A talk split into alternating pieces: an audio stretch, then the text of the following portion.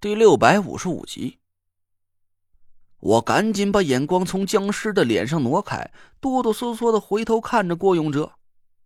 郭子，那个帮个忙，把这位呃翻个面，再把那位按在地上坐着。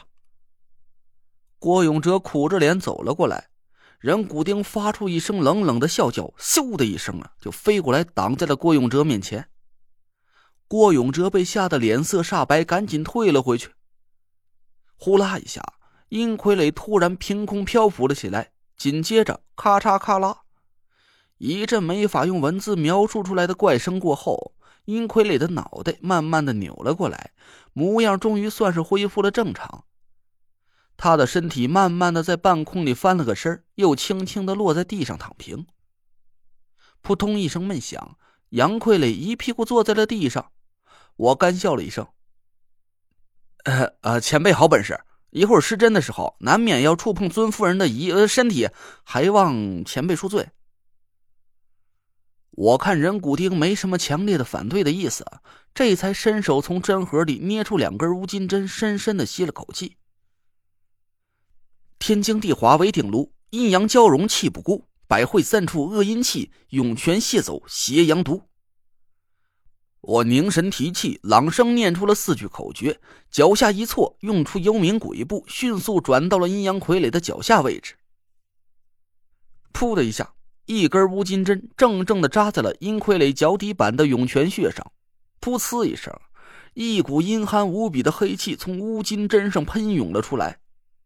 几乎是一眨眼的功夫，我又鬼魅般的转到了杨傀儡身边。手起针落，不偏不斜的扎在了杨傀儡顶门心的百会穴上。一道金灿灿的光芒从杨傀儡头顶激射而出，任谷丁似乎是愣了一下，接着就尖声笑叫起来。一道惨白的光芒闪过，我眼前一花，任谷丁已经不知道什么时候飞到了阴傀儡身边。别动！我对任谷丁喝了一声。现在正是阴阳傀儡卸去体内阴毒和邪阳之气的关键档口，一旦终止的话，你的两具宝贝僵尸可就要尸气暴涨，炸裂阴尸丹田了。人骨钉一下子僵在了半空。我知道奎天尊不会相信这种看似不合理的治疗方法能救得了他的宝贝媳妇儿，就朝人骨钉笑了笑说：“前辈放心，你的道行晚辈还是清楚的。”我就算吃了雄心豹子胆，也不敢对阴阳傀儡下黑手。我还没活够呢。听完这句话，任谷丁似乎是相信了我的诚意，他迟疑的点了点头，慢慢的退到了一边。我定下心来，凝神看着阴阳傀儡身上冒出的气息。阴傀儡脚心里的黑气慢慢的变淡，黑洞洞的眼眶里隐隐散发出一阵不太正常的金色。而杨傀儡的症状更是明显，头顶冒出的金光里夹杂着一道清晰的黑色雾气。就这么过了大概十来分钟，我看阴阳傀儡冒出的气息已经差不多变成了正常的颜色，又从针盒里捻出了两根乌金针。阴阳阻断脉络炎，五行逆转气相连，金行阳元储气海，水气阴息固丹田。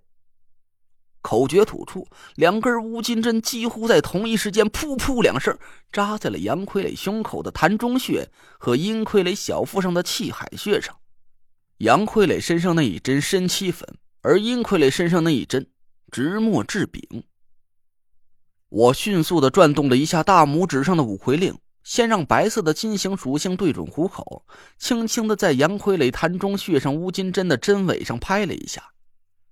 一道微弱的阳金之气渗入了乌金针，杨傀儡的身体猛地一颤，头顶上的金光顿时倒灌进了百会穴中。我缓了口气，迅速把五魁令上黑色的一面对着虎口，啪！一道阴水之气缓缓的灌注在了阴傀儡的气海穴上。阴傀儡散发着诡异金色的眼眶突然一暗，脚底的黑气停止了喷涌。我长舒了一口气，抹掉额头上的汗水，把四根乌金针取了下来。我把这四根乌金针单独包了起来。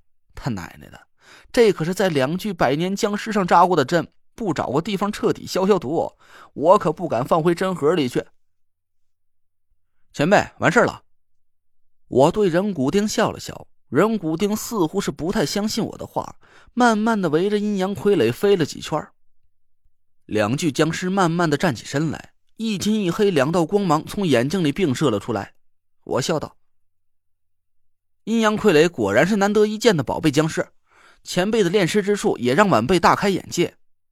只是前辈急于让阴阳傀儡提升道行。”就在溶洞里设置了阴阳转换的机关，想让阴阳傀儡吸收之后，互相作为元阳和元阴的来源。但这样一来，就难免让阴阳傀儡体内残留了不该有的阴阳混杂的气息。任谷丁愣愣的听着我的话，过了很久，才慢慢的点了点头。我继续说道：“杂气在傀儡体内残留日久，就会打破他们身体里的气息平衡。”两具傀儡因为气息衰弱而不停吸收对方的阴气精元，这反倒会让他体内残留的杂气更多。阳傀儡的身体受损，只能更多去吸取阴傀儡的精元，而阴傀儡感觉到的阴气流失，也会反过头来夺取阳傀儡的气息，这才陷入两具傀儡互相夺舍的死循环。解释通了这一节。任谷丁也彻底明白了我刚才为什么会失真排泄掉阴阳傀儡体内的法力了。他定定的悬浮在我面前，似乎还是心存疑惑。我明白了他的意思，笑着又解释了几句。晚辈给阴阳傀儡施针，疏通了淤塞在体内的阴阳二气，只是前辈需要把炼尸之法稍加改动一下，不要再用阴阳交汇的方式，让阴阳傀儡互相夺舍。这样虽然修炼的速度会减缓一些，但至少不会再存在湿气爆裂、阴湿丹田的危险了。人骨钉发出一声欢快的笑叫，飞到我面前，在我头上轻轻拍了拍。我僵着脸干笑了几声，心里却忍不住一阵恶心。靠！让一根人骨头来了个摸头杀，这确实不算个什么愉快的体验。哎，小累赘，别忘了那个。那若兰在背后扯了我一把，朝阴阳双关中间的鬼脸尸君努了努嘴。还没等我开口，人骨钉就飞到鬼脸尸君的上方，一道冷阴阴的惨白色火焰，呼啦一声就出现在鬼脸尸君上。